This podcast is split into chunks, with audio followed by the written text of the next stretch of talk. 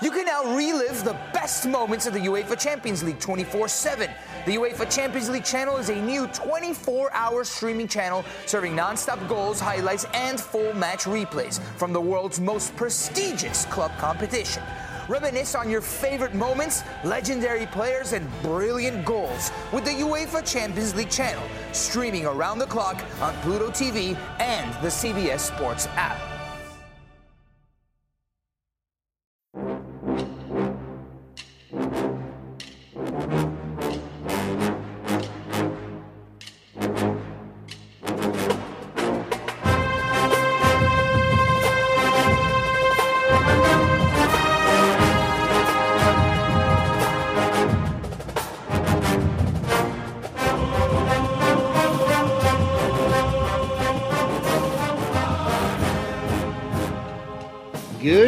Bucknutters. It is Sunday, September 26, 2021. I am Dan Rubin. This is Almost Live, our in season Sunday morning podcast. Going to be joined today by the Dean of Ohio State Recruiting, Bill Kurelic, and followed up after the break by the People's Champ, Matt Baxendell. But first, we welcome the Dean of Ohio State Recruiting, Bill Kurelic. Bill, how goes it on a fine Sunday? Goes pretty well. The Ohio State, of course, as everyone knew they were going to, got back into the win column in a big way on Saturday night. And, you know, one of the takes from the game is that uh, Akron came at a very good, opportune time for the Buckeyes. They certainly needed something like that for, for a number of reasons. Um, you know, they're still trying to get the defense in order. And, um, you know, there, I, I really think there is some progress being made, but it was Akron. So, you know, it's it's really makes it a lot harder to judge. And that's not to put down Akron. It's just that obviously they're not in the same ballpark as Ohio State. Um, and then also, it's always good to get some of the younger guys in the game, guys that have been working hard at practice. You know, highly regarded freshmen that uh, uh, saw their first taste of, of game action last night. So so that came at an opportune time as well. So you know, it, it, go into Rutgers now, and and that's going to be a very interesting situation. You know, Rutgers certainly looked very good in the second half, really dominated Michigan in the second half yesterday, and uh, going to Rutgers, it's it's going to give us a lot better feel for where Ohio State is uh, with that game next weekend. What did you think of Kyle McCord? He got his first start in replacing CJ Stroud, who was sitting with a shoulder injury. He did not get off to a good start, Bill. Yeah, I think you know, watching things, I I don't know that that was really that unexpected. You know, your your very first college game. Uh, I think it's just that normal that the game is you get into it even if it is akron it's faster than you think it's going to be and things are, are going quickly. You have to process and yeah i think ryan day tried to make things um, as favorable to him as possible at the beginning with with the type of plays he was calling and uh, still as you said dan it was a little bit of a slow start. Um, i think some Buckeye fans were probably, you know, wondering well, what, what's going on here. You know, things are, are starting so slowly, and uh, but he did get it together, and he ended up passing for a little over 300 yards, and and uh, they put all those points on the board and all. So it, it ended well. But uh, I thought he did a.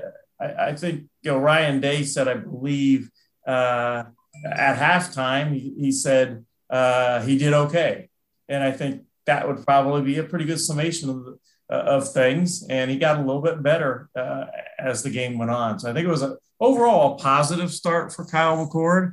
And I think it'll be an interesting situation with what Ryan Day does this coming week. And of course, some of that may depend on exactly how Stroud is feeling and and and and then how he does, providing he starts. But I think you know my prediction right now would be that uh, that, that Stroud will be the starter come Rutgers, but I guess we'll see.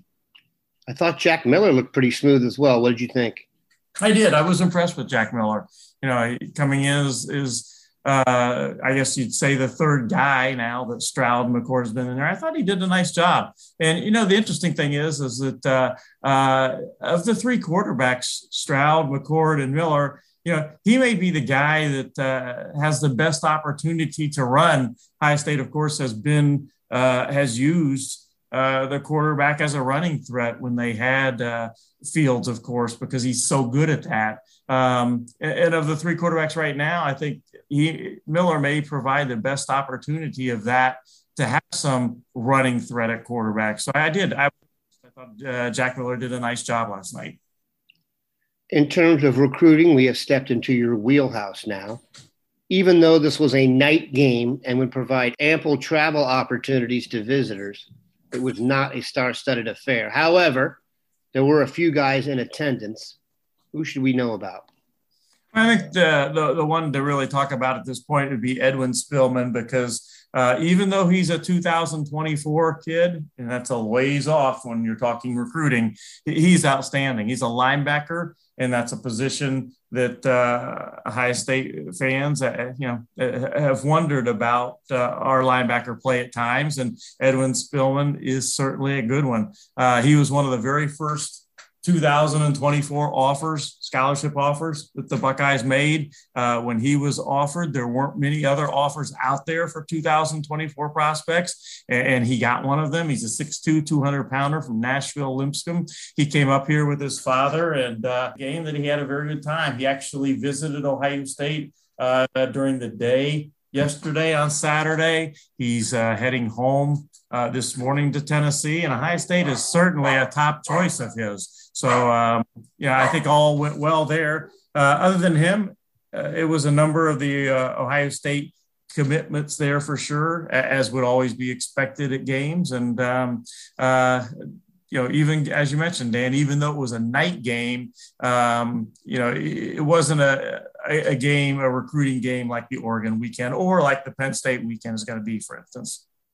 Which brings me to my next question. What is the next big visit date on the schedule? I was going to say, I assume it is Penn State. Uh, without a doubt. Now, that doesn't mean there won't be other visitors before then, uh, but that's going to be a huge, huge recruiting weekend. for State. And as things stand now, some of their top targets uh, are already scheduled to visit that weekend.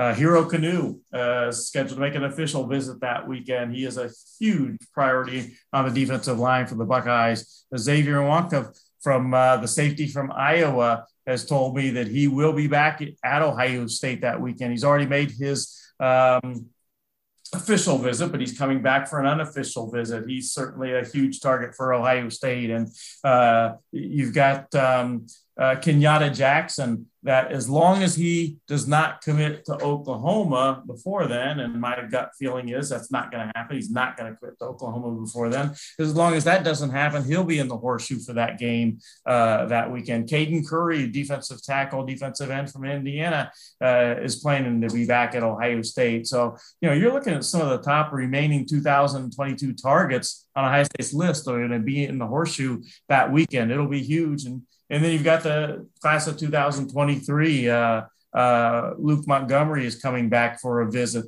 that weekend. Josh Padilla likely is, is going to be back. Uh, Christian Gray, the defensive back from uh, Missouri, is probably going to be at that game. Uh, Keith Sampson, a defensive lineman from um, North Carolina. So it, it is going to be a huge weekend. All right, Bill, let's finish with this. There has been some crystal ball activity for Texas defensive end Omari Abor to Ohio State. Largely, it seems kicked off by an article you wrote recently. You have not flipped the crystal ball for Mr. Abor. What do you make of those that have, and will you be doing so soon? Well, I think, like you said, if anyone read my article um, about Abor, uh, last week, I think that you you would feel like Ohio State is the leader, and that is exactly how I feel. Uh, I think Ohio State is the leader at this point. Um, the reason I haven't crystal balled into Ohio State yet is that it still frees me from an Ohio State standpoint that maybe he stays a little closer to home, um, but having said that, again, I think Ohio State, if I had to pick, if he had to pick right now, Ohio State would be the pick. And he is a guy that, um, you know, people have talked about, well, maybe he hasn't had a great senior season. Well, I can tell you he's a really talented kid. And he's a kid that Ohio State would uh, certainly like to have in the class. And, and right now, I think they have, uh, as I said, the lead position for Abor. They don't call him the dean for nothing. We appreciate him making time on a Sunday as always. Bill, thanks, bro. Okay. Have a great day, Dan. We're going to take a quick break, come back with the People's Champ, Matt Baxendell. You can now relive the best moments of the UEFA Champions League 24 7. The UEFA Champions League channel is a new 24 hour streaming channel serving non-stop goals, highlights, and full match replays from the world's most prestigious club competition. Reminisce on your favorite moments, legendary players, and brilliant goals with the UEFA Champions League channel, streaming around the clock on Pluto TV and the CBS Sports app. All right, we are back. Backs. Quite an interesting experience at the shoe. Ohio State emerges with a 59 to 7 win over Akron. We do a Bucknut staff roundtable before the game. Somebody predicted 60 to 7 and a sluggish start. I don't know who that was. Your vibes on the win over the Zips. Well, aside from the weirdness of the K'Vaughan Pope situation, it was normal it felt like we were watching Ohio State again.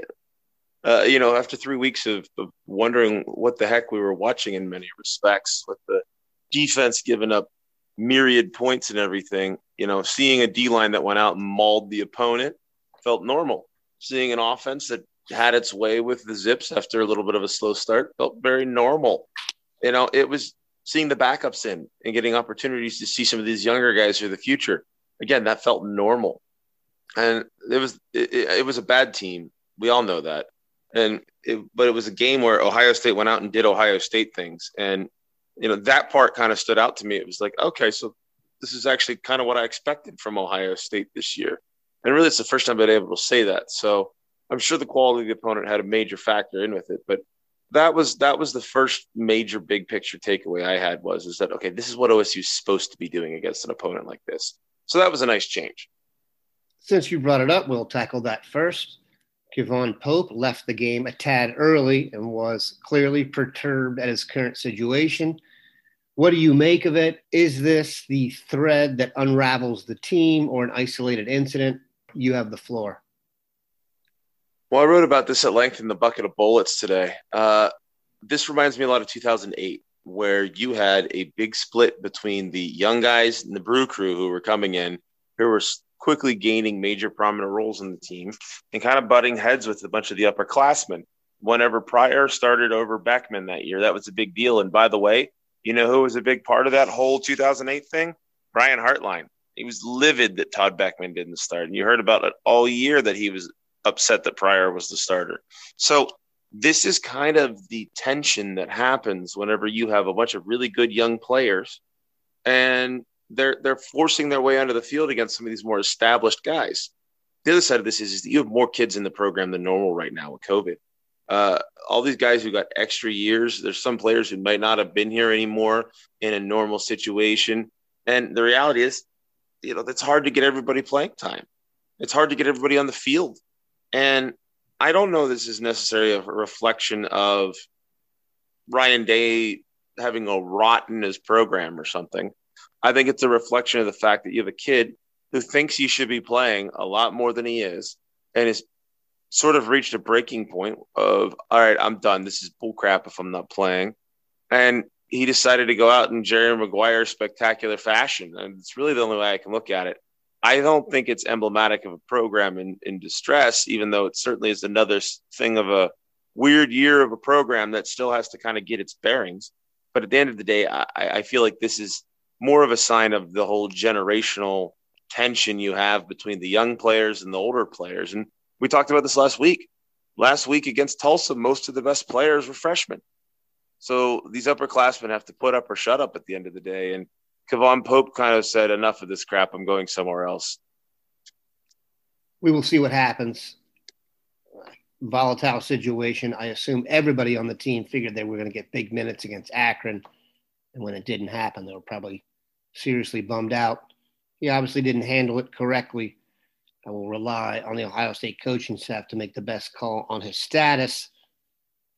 The big story, obviously, CJ Stroud out, Kyle McCord in. Your vibes. Well, McCord started super slow. It looked pretty ugly early on. And then all the way up until his interception, after that, he looked nearly perfect. Uh, you know, the, the, here's the reality it's Akron. So I think I said before the game that he could go 15 for 15 for four TDs, and it still wouldn't mean that CJ wasn't going to start against Rutgers if he was healthy. But we've been banging the drum to get these extra reps in for the backup quarterback. And you saw why with the first couple series against Akron. You know, he, he got those first game nerves and jitters out of the way. And he comes back into play next week, you know, he's going to be a little more calm, a little more confident, even though it's a big step up against a, a, a much better opponent. I mean, Rutgers is actually a reasonable football team this year. So that would be a big step up for, for Kyle McCord to play. Um, I was impressed with a lot of the things I saw from him. I think you could see there was a lot of room to improve. But at the end of the day, it was a nice start for him. Uh, one, I think he started one of four, and then he completed like 12 of his next 14 passes. And outside of that one horrible interception he threw, you really can't quibble with anything he did once he got his feet under him. And the other thing I want to point out is I was really impressed with Jack Miller. He came in and he was anticipating throws. He was throwing people open. His first incompletion hit Cade Stover in the hands in the end zone. This kid, even if he doesn't get a chance at OSU enough, is going to go somewhere and be a darn good quarterback. You can tell with him that maybe he doesn't have the same arm talent, but he had one throw in, the, in his first series. He threw it to Gee Scott and it was an out.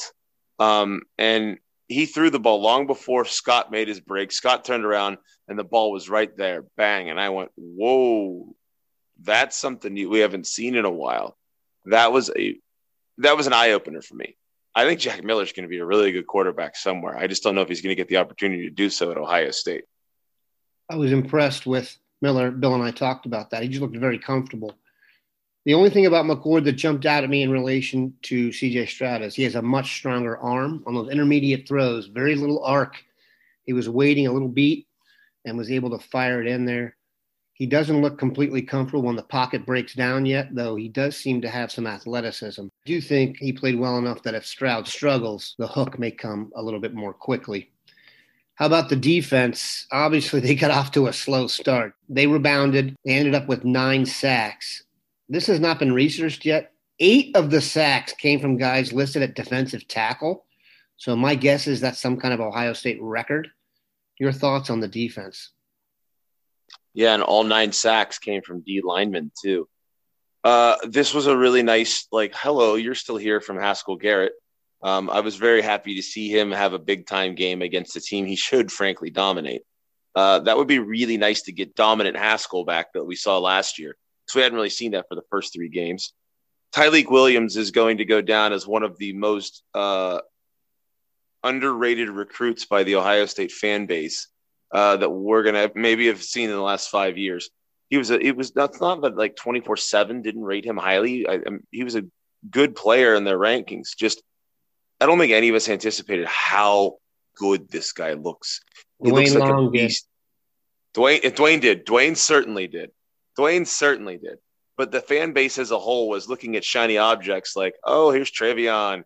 Ooh, Kyle McCord. Ooh, Emeka Egbuka, right? And meanwhile, Tyleik Williams is like, yeah, I'm 320 and can run.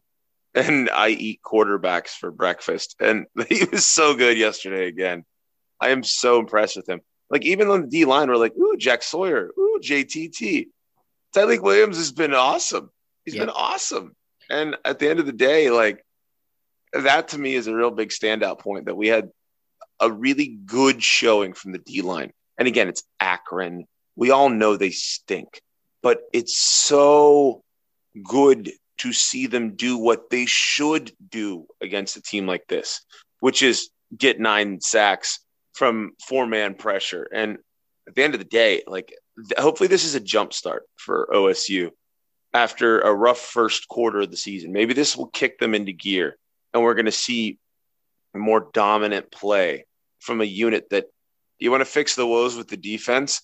The place I'm starting is my defensive line going back to being an Ohio State defensive line. And we saw that yesterday.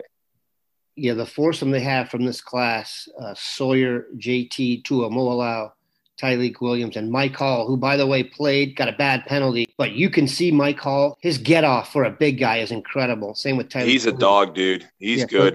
So, so those four are really going to be the foundation of the defense going forward. And and I got to mention, he keeps flashing. There have been several plays where I look up, I'm like, who made that tackle? And I think we all know who I'm talking about, and that is Steele Chambers. Mm-hmm. Perhaps mm-hmm. we should have a new process here. Maybe K'Vaughan Pope should have started at running back because we've got a history now of flipping guys, Zach Boren and Steele Chambers. He just keeps flashing. It looks like he's going to be in contention going forward. After Cody Simon, he's been the best linebacker this year for Ohio State. No question about it. And, and, like you said, there have been a number of times where it's like, wait, who made that play? Oh wow, it was Chambers. Yep. And he's a kid coming out of high school in Georgia that I remember every the consensus on him was he's a better linebacker than he is a running back. But he really wants to be a running back, and OSU's going to let him do it. And you know, maybe he just had to go through that running back cycle to realize I need to be a linebacker, and you stick my nose in there. I've been impressed with Chambers. I mean, reality is if it was up to me, the only four linebackers we'd see on the field the rest of the year were Cody Simon, Chambers, PG, and, and Teradja Mitchell. Like I'm done. I don't want any more out there. Play those four because, and honestly, we don't have that many more left. I think we've only got like eight linebackers total now after uh, after K'Vaughan Pope stormed out and Dallas Gant transferred. So that's okay though. I want to see more Steele Chambers. I I really thought he was good, and this is two straight weeks where he's come in and I've gone, hey, Chambers looks pretty good. I, we need to see more of that. And, you know, again, it's Akron, and we're going to say all these, these, you know, pre qualifiers here like, well, it was Akron and they're not good. But at the end of the day, Chambers looked really good yesterday. And, you know, the defense until like the last series had only given up something like, like, like 180 yards or 190 yards or whatever. And I have to say that decent linebacker play Cody Simon had an interception. Hopefully, he's okay with that little injury. That might have just been a, a recognition after the pick where he came out for the rest of the game of we're winning big. This guy's already banged up. Let's not hurt him anymore. Um, you know, there's a little hope there. There's a little hope there from kind of going through this filtration process and narrowing it down.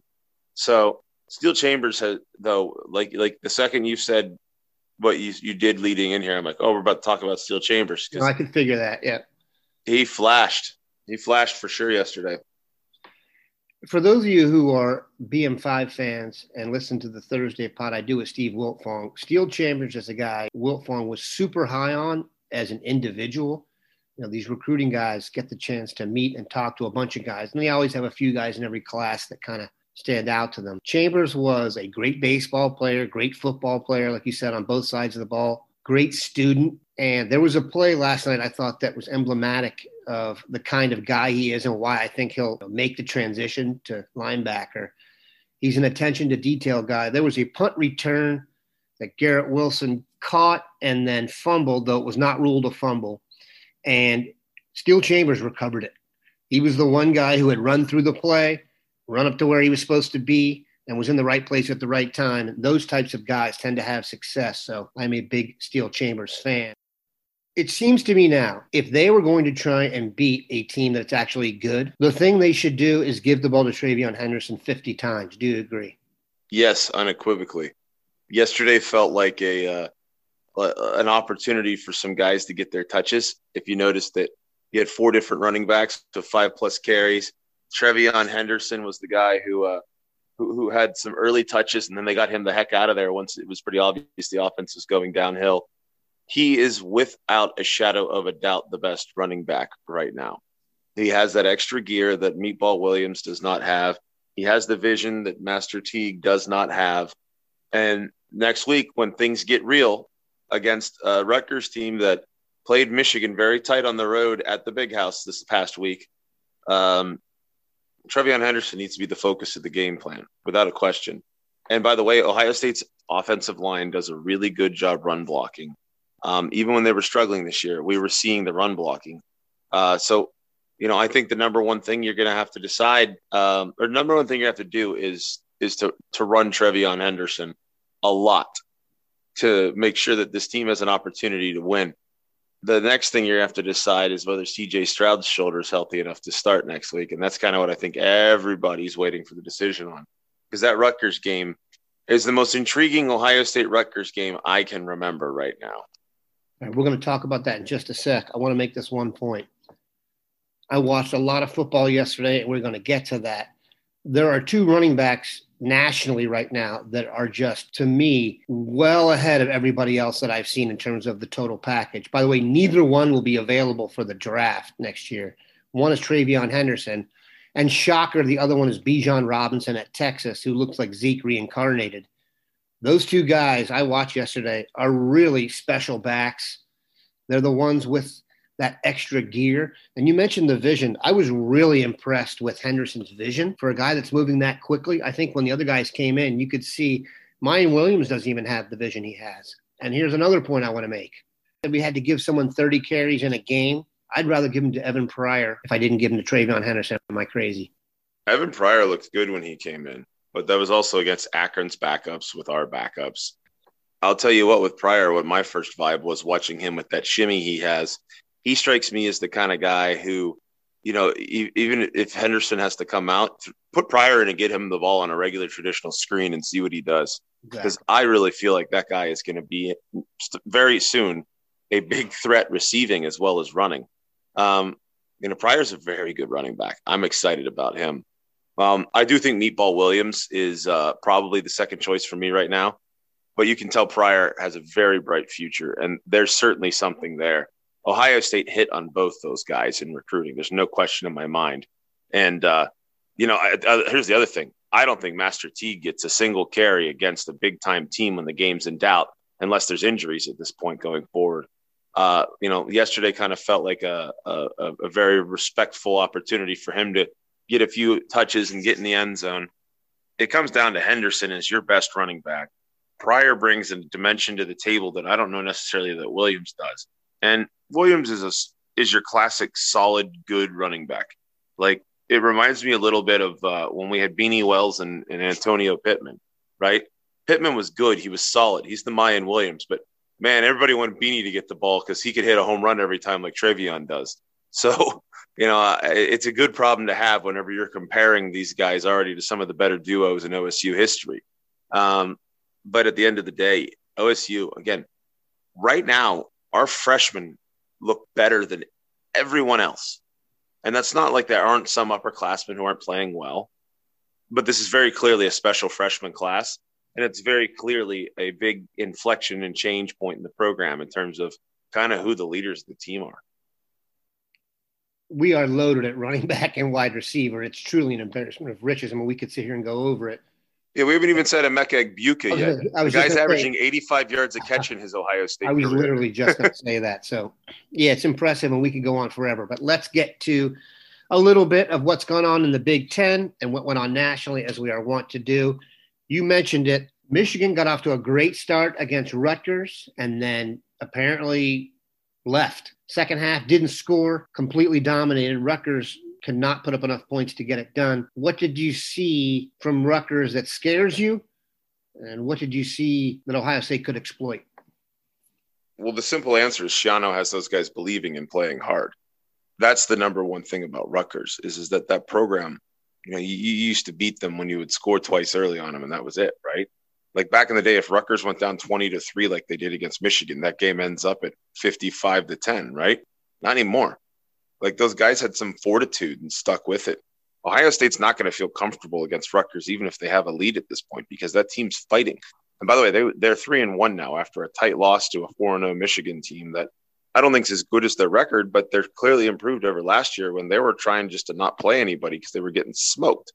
So, you know, I, I, think that's one thing with Rutgers we have to be, be very cognizant of is that they're going to come out just like they did last year they're going to give it their all because Schiano has that team believing.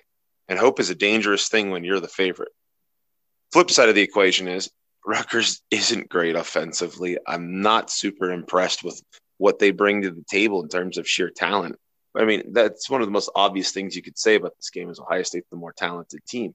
If the Buckeyes can bring their intensity and if their D line plays like they did this week, we'll be all right in terms of being able to stop Rutgers offense and let OSU figure out what they need to figure out offensively, whether it's CJ Stroud or whether it's it's it's Kyle McCord starting. TreVeyon Henderson's going to eat against Rutgers. There's no question. And you know they're, they're but they're they're a good tough team that's probably going to win six games this year. Probably get to go to a bowl game. So this is this is a an intriguing start to the Big Ten for Ohio State. This is a this is an OSU win by a field goal or something like that. Then it's going to be very ominous for the rest of the Big Ten campaign. If this is a game OSU comes out and wins by a couple TDs, we're going to go okay. Maybe the ship's getting straightened out. So I'm I'm really interested to see how this game goes this week. To be really honest. I thought you hit on the super key points there. Schiano just scares me. He played us great last year. I don't know even remember the score of the game, but they played as well as they could possibly play given the circumstances. The issue is, like you said, they just don't have the offense to exploit us. Michigan State beat Nebraska 23 to 20. Not a very good game. I'm not sure either of those teams poses a serious threat to Ohio State. Your thoughts? Well, Nebraska is really good at doing everything they can to lose the game when it's on the line. That's been maybe the number one uh, characteristic of the Scott Frost era. I'm inclined to point to the fact that I think the biggest lament of the Frost era has to come down to the fact that Joe Burrow would have crawled over broken glass to go to Lincoln to play for a year. And he was like, no, I have Adrian Martinez. I'm good. Whoops. Um, Nebraska is a team that I remember when Frost took over, I remember thinking that they were going to finally get it together. And I think what we're learning here is, is I don't know if anybody can win at Nebraska, yep. is the simple answer. Michigan State has been the most pleasant surprise this year in the Big Ten. If I had told you before the season that at the end of September, Michigan State would be undefeated and ranked, you would have laughed in my face. Like, I don't know if I would have thought Michigan State was going to win four games this year. And now Sparty's 4 0. They won big on the road against the Miami frauds. They, they won the Nebraska game to open the Big Ten. I'm not convinced they won more than six or seven this year, but they are so much better than they were last year. And that's a credit to what Mel Tucker's doing up there. So, you know, by the time Ohio State plays them, it's the 11th game of the year, and I'm sure they'll come back down to earth a little bit. But, you know, this is this is a nice story for the Big Ten. Um, you know, on a day where the Big Ten had a few rough games in a few places, um, seeing the way that uh, the Michigan State performed to kind of give them yet another team hanging around in the lower part of the rankings. It's, it's a good reflection on the conference. Penn State welcomed in state foe Villanova. Richard Hamilton had 16 points, and Penn State won 38 17. We are not going to talk about that game. Notre Dame beat Wisconsin 41 13. The score is a little bit misleading. I watched this game. I'm sorry these teams just don't do it for me. I, that might be some kind of bias against you know other Midwest powers, but I just don't see either one of them being that good. What am I missing? Nothing. You're missing Graham Mertz being the player we thought he was going to be at Wisconsin. Talk about a kid, by the way who we watched him last year. I remember that debut game he had last year before like half of Wisconsin team got COVID. And he's bombing the ball all over the field, looking like a passing superstar, the likes of which they've only had with Russell Wilson at Wisconsin. And he stinks this year. Right? That was a 13-10 Wisconsin lead in the fourth quarter that turned into 41-13. After Wisconsin also couldn't move the ball to save their lives against Penn State on opening day and lost a tight game that was low scoring. Notre Dame stinks too. They're not any good. I will say that right now. But the most disappointing player in the Big Ten this year has to be Graham Mertz because I think we all thought, oh, wow, Wisconsin now is a quarterback. That's why I picked Wisconsin to win the West. And he's been kind of donkey this year, if we're going to be real honest. Like he's been bad. And, you know, I don't think Notre Dame's any good either for the record. Uh, they, they've been kind of skirting along with good fortune against some teams that probably should have beat them. And this is another example yesterday. They don't get that punt return when it's 13 to 10. Notre Dame might have lost that game 13 to 10. Just they got their momentum going and that was it. I mean, it, it's it's a very indicative game of how weird this season is, and you know, I have a theory on why that is, which is, I think a lot of these teams that are traditionally not as highly rated didn't lose a lot of guys to the NFL. And those teams that are traditionally more middle of the pack kept those guys in their program for an extra year that they might not have got. Meanwhile, your traditional places like Ohio State and Clemson, et cetera, all had their usual, you know, disbursement off to the NFL draft. You had your guys go in the transfer portal like usual. So the talent loss at the top schools is much more um, it's much pronounced. more pronounced, I mm-hmm. would say, than it is at some of these smaller schools. And I think that's why you're seeing sort of a great leveling. We saw some very interesting national results this past week. We've been seeing it all year. And it, it feels very 2007 to me right now, where the champ had two losses that year. And even Bama fans, like I was listening to, to Mark Packer's show on Sirius this week, driving my car, and a Bama fan calls in and goes, Man, we're in so much trouble. Our defense is so bad. I'm like, Man, when you guys are worried about your defense, it's going to be an interesting year. It's basically turned into college basketball. What you described is the reason Dayton could make a Final Four run, seniority. Big Ten scores. Colorado State gave Iowa a little bit of a scare. Bowling Green, baby. Oh, that's right. Bowling Green over Minnesota. Thank you for our strength of schedule plummeting. Yeah, that, that um, helps not at all. Not good at all. Let's go to the national top breakdown here. Georgia will be the team of the week that everyone says is unbeatable. We seem to flip every week. They destroyed Vanderbilt 62 to nothing. Here's a game I did watch. Arkansas versus Texas A&M. Texas A&M is counterfeit. Your thoughts? Texas A&M was proven counterfeit when Colorado should have beaten them a couple weeks ago, and Colorado followed that up with 60 yards of offense against Minnesota. So, I mean, Aggie's a fraud, and Arkansas has some meat and potatoes to them with Georgia's former O line coach as their head boss man. I mean, Arkansas is quickly turning into the biggest challenger to Bama in the SEC West right now, in my opinion. Uh, they had a hell of a game. I, I actually was watching that uh, that game, and I, I was impressed with Arky. I really was. Like they're not they're not going to be like uh, big, as much as I said that they could be a challenger to the Bama, they're not going to be like some you know top five team. I don't think by the end of the year, but there there's some firepower there. There's some fight there. You know, there's clearly a program culture built around punching the guy in front of you in the mouth, and that goes a long way in today's you know more uh, spread out and try to basketball on grass everybody sort of world Arkansas is doing it their own way, and I, I am I'm impressed with their team. I think they're going to win nine or ten games this year down there. You mentioned what you I don't know how to quantify it, but it's true. They get after it. I don't know what it is. I've watched a couple Arkansas games, and maybe their reputation has given them a little bit of an advantage because they're sneaking up on people, but they've gotten after it. And for you draft nerds, they have a, a receiver, number 16, Treylon Burks, who is a stud. I was a little concerned that he blew his knee out in high school and then I saw last week, you know, this new stat they have where they they tell you each week who who ran the fastest by like miles per hour. He was the fastest player in college football last week, top speed. So that's a guy to watch. He's a dominant football player. And to beat Alabama, you need a mobile quarterback and a dominant receiver. I'm not saying they're going to do it, but all right, let's go over a couple more. Clemson is also counterfeit. Your thoughts? Well, I agree completely that Clemson's counterfeit. DJ Uiagalelei, I think I said his name right. He's a guy who uh, was supposed to be the next coming, right? And he looks awful, just awful. They can't have any offensive momentum going. And, you know, Clemson's always been a program to me that I haven't understood why they've been so elite, right? They're they've ne- not really have any history before Dabo.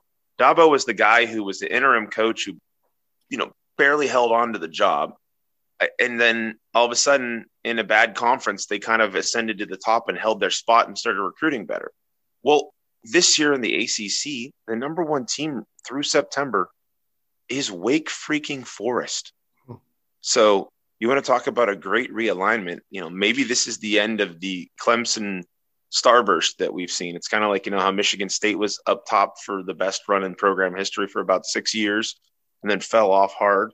Clemson may be falling off hard this year. And The reality is, at a program like Clemson that doesn't have that traditional blue blood status, uh, you know, and they'll argue that, but it's true. Nobody ever thought Clemson was a blue blood. Clemsoning was a term for a reason. Um, Clemsoning may be coming back this year. And this is part of that hyper elite realignment that I talked about of the big four yesterday, that which is, of course, Ohio State, Alabama, Oklahoma, and Clemson, who have generally dominated the playoff era. Two of them had very struggle bus kind of games. And Clemson, of course, losing now, that's two losses for them. They're probably out of the playoff picture the team to me that it also feels very counterfeit. You see a theme developing here that just is the chinny chin chin team right now is Oklahoma 16 13 over West Virginia. It's also noteworthy because their offense hasn't been that explosive Lincoln Riley outfit you expect. Yeah, that's been the weird thing. You expected them to win games 55 45, and I didn't I didn't think they were going to beat West Virginia 16 13, to be real honest. Uh, the reality is, Oklahoma is another team that strikes me as ripe for being beat by somebody. Uh, I don't know if it's going to be Texas, who you know is is going, undergoing first year ups and downs, but their team looks like the sort of team that Bijan Robinson's going to have a field day against. Oklahoma to me is another one where it's like, hmm. And by the way, Dan, looking at it right now, like Ohio State has its own issues. Let's put those all in like a box and set it aside. If Ohio State can get it together and run through the Big Ten like it normally would in a normal year, the ACC has nobody that's going to be in the championship picture. Notre Dame's going to lose multiple games. And the Big 12 right now, to me, I mean, the reality is like Iowa State doesn't look good. You know, the the the blooms on the Matt Campbell rose is not so bright right now. Texas is in a transition. Oklahoma doesn't look like they're particularly great. Same with Oklahoma State. Their champs of those two conferences are probably two plus losses. So when everybody's all worried about who's going to make the college football playoff, you have Oregon out west, who's really the only team, and they won big over Arizona last night. And then you have the two SEC teams in Georgia and Alabama that everybody's talking about. But you know that's the SEC. Losses can happen. There's a wide open opportunity for an Ohio State or, you know, if Cincinnati can keep a zero next to their name and the um, the Big Ten has a champ with one or two losses, there's there's a spot there in that 14 playoff right now because I think Oklahoma is a fraud. They have Choklahoma written all over them, and you know it's it's again it's another year where it's one of those teams that lost a lot more talent than some of the other programs around them, and it's kind of acting like a great leveler. And I'm really interested to see where it goes. And we got a bunch of big games next week that are going to be very intriguing, to say the least we have threads pop up on the boards. I'll guarantee there's one right now on the front row that says, Does Ohio State have a chance to make the college football playoff right now? And the answer to that is absolutely yes. I get, I mean, I watch the games too, and I feel the burn when they don't play well. But look, they're going to be favored in every one of their games going forward. So is Oregon. You're going to be judged, you know, at the end of the year who has the best loss Ohio State's going to have a great loss to Oregon if things go according to plan here. So I realize beauty contestant wise, we haven't been great, but there really isn't that many other beauty contestants that look that great. We appreciate the Dean stopping by. We appreciate the People's Champ stopping by. We hope you enjoyed the show. Have a great Sunday, Bucknutters.